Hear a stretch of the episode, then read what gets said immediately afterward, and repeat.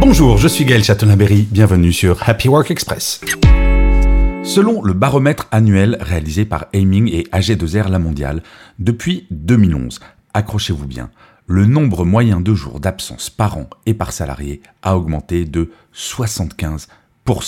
Il y a 10 ans, ils étaient absents 14 jours par an en moyenne contre 24,5 jours l'année dernière en 2022.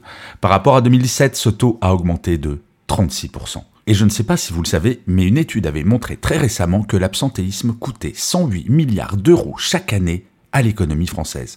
Oui, c'est absolument gigantesque. Comment agir? Eh bien, figurez-vous que la première cause d'absentéisme, c'est le stress lié au travail. Et oui, le bien-être au travail peut avoir également un impact sur l'absentéisme. Et quand on sait que le taux moyen d'absentéisme en France parmi les salariés en CDI est de 6,7% en 2022, on va dire qu'il y a du travail devant nous.